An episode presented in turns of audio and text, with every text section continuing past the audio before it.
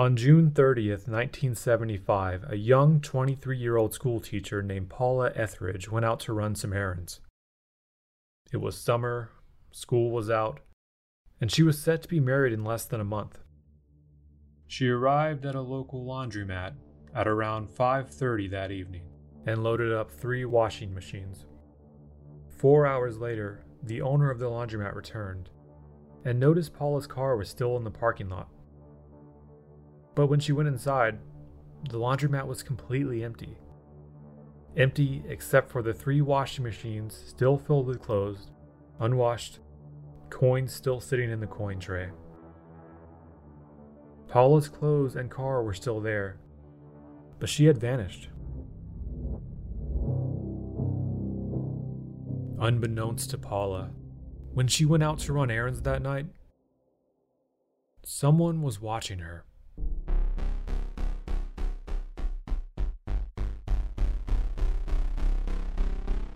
She's reported missing, and the community cast a wide net in hopes of finding her.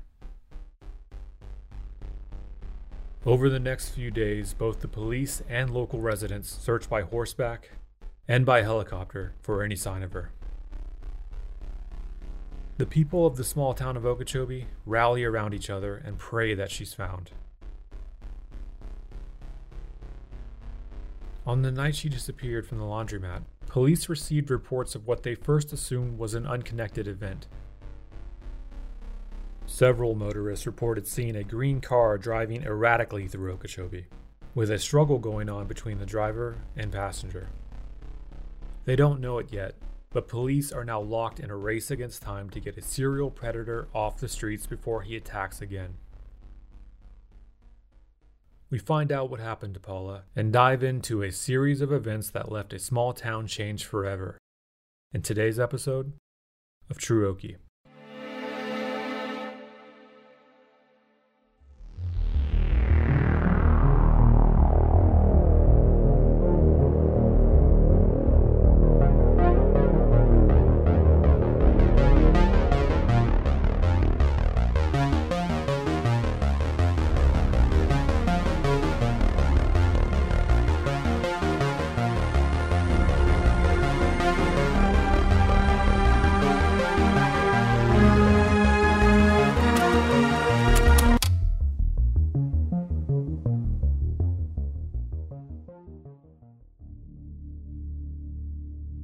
The entire town of Okeechobee is on pins and needles following Paula's disappearance. It was such a small town at the time that almost everyone either knew her or knew someone who did. She taught home economics at the junior high. She also taught Sunday school and sung in the choir at First Baptist Church.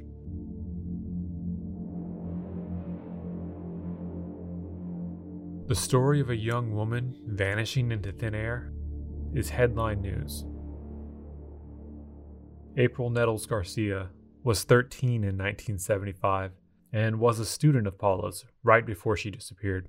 Well, when I heard about it, it was actually my Aunt Tressie was the one that told my mother that there was a teacher missing from that school and that she was a home ec teacher, which at the time we only had the one home ec teacher. So when my mother asked me, did I hear about it or did I know her? I said, I didn't hear about it, but yeah, that was my teacher.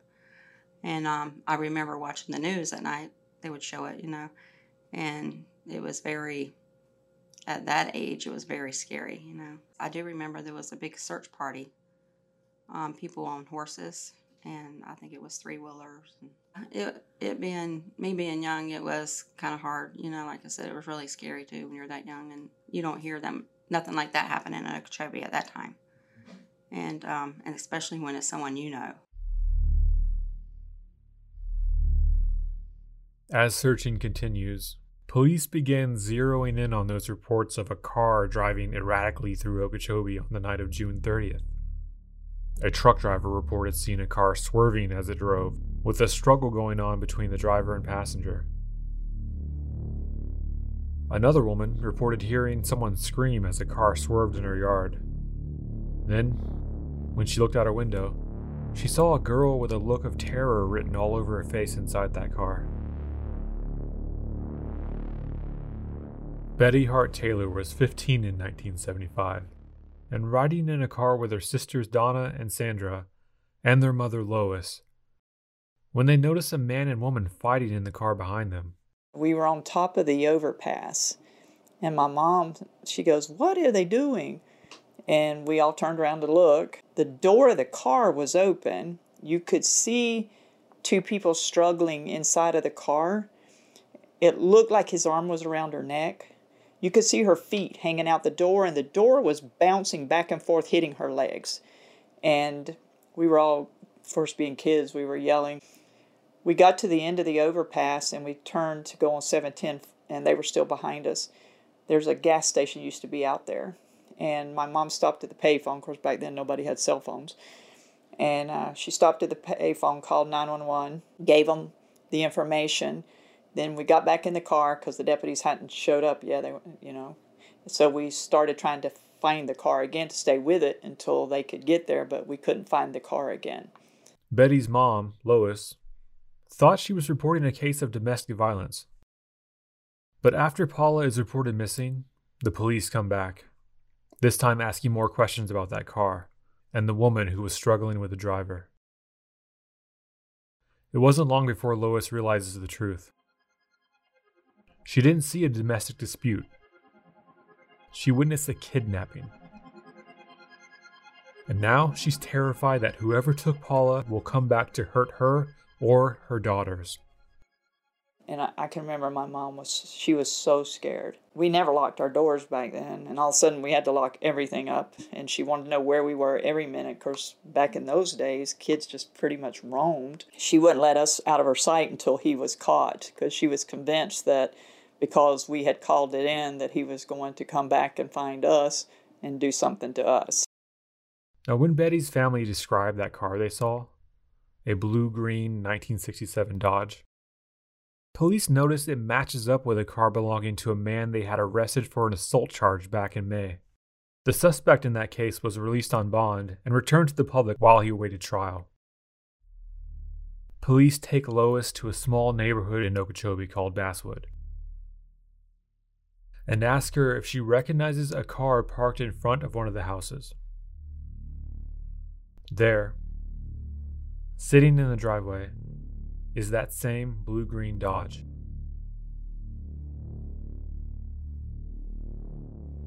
The man who owned that car was a 27 year old named David DeLapp. Back in May, police had arrested DeLapp after he was accused of assaulting a 15 year old girl. He had allegedly ripped the girl's blouse and made advances towards her with a prior case involving an attack on a young girl, and his car matching the description of one that was seen carrying a woman in distress at the very same time of Paula's disappearance. DeLapp became the prime suspect.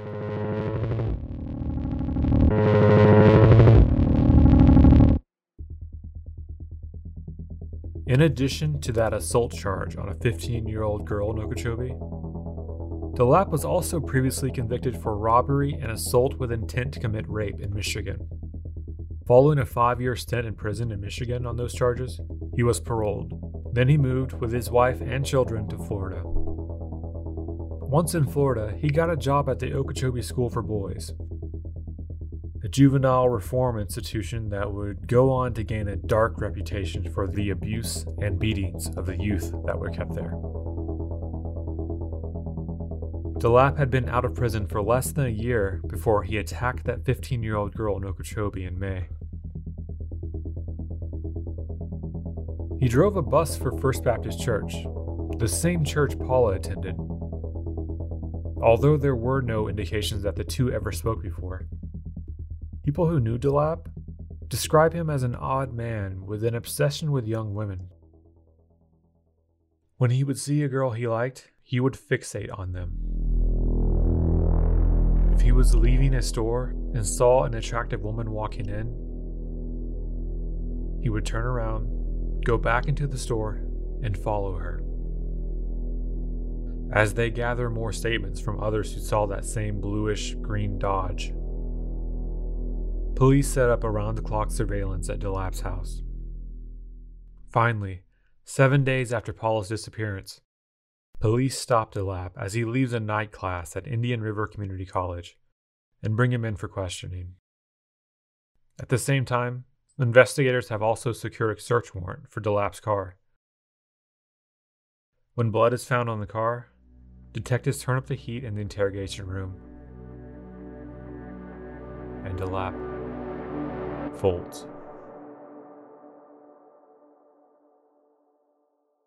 He tells police that on the night of June 30th, he was driving around Okeechobee when he saw a woman alone in the downtown laundromat. He pulls into the laundromat, takes out a knife, walks up behind her, and tells her to get in the car with him. He says she didn't resist, at first, only grabbing her purse before getting into his car. But after a few minutes, the woman began to struggle, and DeLapp put his arm around her neck as she attempted to kick the door open. He tells police he remembers seeing occupants in the car in front of him, watching the struggle. After that car pulled off, DeLapp continued driving before pulling onto a side road. Then, he grabbed the woman out of his car and hit her in the head. He said he didn't know how many times, only that he beat her until she quit breathing. Eventually, DeLapp tells Detective Bill Arnold and State Attorney Chief Investigator Lee Brumley that he had hidden the body in an area near the rim canal that surrounds Lake Okeechobee. He leads police 20 miles east of Okeechobee into St. Lucie County, where they find Paula's body, lying face down and partly decomposed.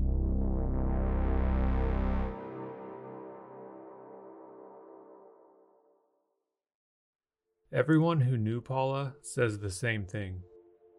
She was polite, caring, religious. She seemed genuinely happy to be only a few weeks away from marrying her fiance.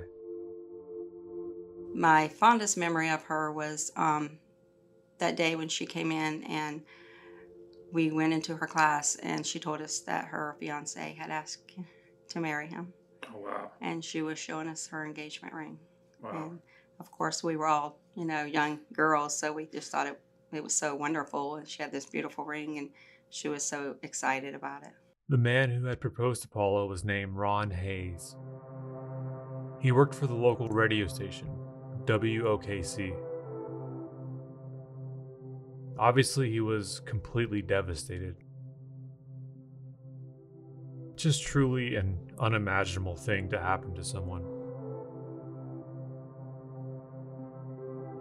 But when it came time for DeLapp's trial, Ron was one of the first people to take the stand.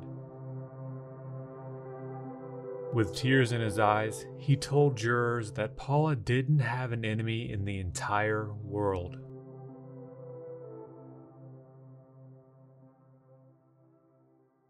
DeLapp's defense attorneys didn't have much to work with. He was seen with Paula in his car, admitted to killing her, and led police to where her body was. They seized on the eyewitness reports of the car door being opened during the struggle. This, they claimed, was how Paula really died by falling out of the car as she fought with DeLapp. DeLapp's story changed as well. Instead of stalking a lone woman, he was only at the laundromat to buy a Coke. He sat down to drink it and then blacked out. Next thing he knows, he's in the car fighting with Paula. Needless to say, the jury didn't buy it. DeLapp was found guilty of murder and sentenced to death for his actions. Notably absent for the first time at his sentencing hearing was DeLapp's wife. All throughout the trial, she had quietly sat and observed, usually with a Bible or other religious material in her lap. Right after DeLapp was first arrested, Palm Beach Post reporter Fran Curse actually was let into his house by his wife, Jo Antley. In a wild story posted on the same day as Paula's funeral, Fran describes a house filled with religious books, with titles like What Every Christian Wife Should Know. But just as Fran sits down, the phone rings. It's the DeLapp, calling from the jail. He tells his wife to get the reporter out of the house. Now. Years later, Jo would go on to write a book of her own about what it was like to be married to a murderer. In the book, titled Alone Outside the Walls, she reveals that DeLapp was a habitual liar. On the night Paula went missing, Jo says that when her husband came home, he didn't have a shirt on. When she questioned this, he replied that he got Tabasco sauce on his shirt, so he wanted to put it in the washer right away. Jo says she prayed for Paula many times, openly in DeLapp's presence, asking God to find and punish the person who took her. She wonders what went through his mind hearing that. When she learns where DeLapp hid Paula's body, she realizes she had actually been there before. He had tried taking her there a few months before Paula disappeared. One night, while coming back from Fort Pierce, he suddenly pulled off the road near a canal and got out of the car. Let's go see what's back there, he said. Jo refused. And after a moment, DeLapp got back in the car and they continued home. Not too long later, he would be dragging a dead body to that same spot.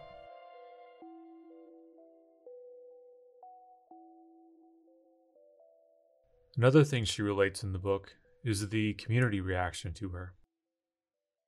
She was refused service in stores, her children were harassed in school. She wasn't able to find anyone to hire her. The sheriff's department, to their credit, protected the family the best they could. At the Speckled Perch Festival in Okeechobee a few years later, someone threw a glass Coke bottle at Jo and her kids. Instantly, four deputies emerged from the crowd and formed a protective wall around the family.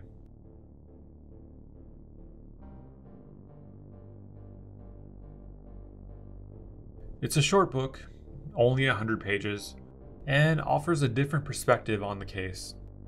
You can't help but feel a little bad for her, even though she comes across as somewhat naive.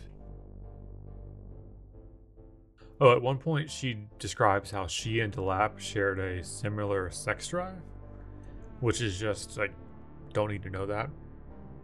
In the context that you're writing a book about your husband who's a murderer, you know, maybe don't put that in. Like, no one wanted to know about that. Also, the trial and conviction of DeLapp was almost botched in the most Okeechobee way ever. Obviously, after the trial ended, DeLapp began to appeal the verdict. Pretty standard. The judge handling the appeal asked to see a transcript of the trial. Only problem? The court in Okeechobee only had a partial transcript. Still, the judge said, Well, let me talk to the court reporter who made the transcript. The court in Okeechobee replies, They're gone, vanished, nowhere to be seen. Instantly, a retrial is ordered. The case is moved to Orlando, but the verdict still comes out the same guilty.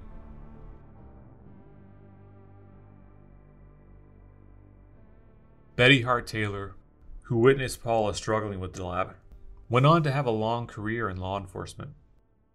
She's now a detective with over 25 years of experience with the Okeechobee City Police. Her office at the police station sits directly across from where the old laundromat used to be back in 1975. First of all, they absolutely kept everybody in the loop because they knew how scared everybody was. And they they caught him so quick and they they got him to take him to where he had buried her eh, or hid her body and um, the, where he'd put her clothes and it just really left a lasting impression because they did such a good job at it and back in those days they didn't have the techniques that we have today it was basically boots on the ground you know that's how they did it so um, at that time did you have any idea that you'd maybe go into law enforcement not a bit my original my original goal had been to be a school teacher. And um, that was probably the start of it for me. It really can't be stressed enough how important of a role all the eyewitnesses played in this case. Who knows what would have happened if they didn't come forward? Paula would have just been another missing person. No answers, only lingering questions.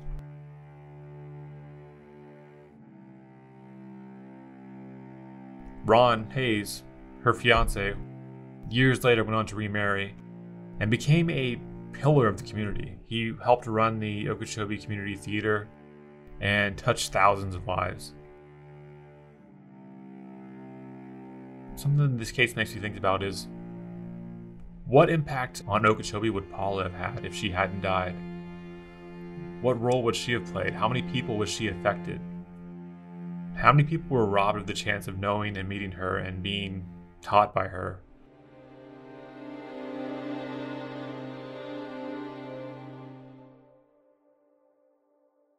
If you enjoyed this episode, consider subscribing. I rely on reviews when I'm choosing what podcast to listen to. So leave a review if you think others should check this out. My name is Richard Marion, and this has been True Okie.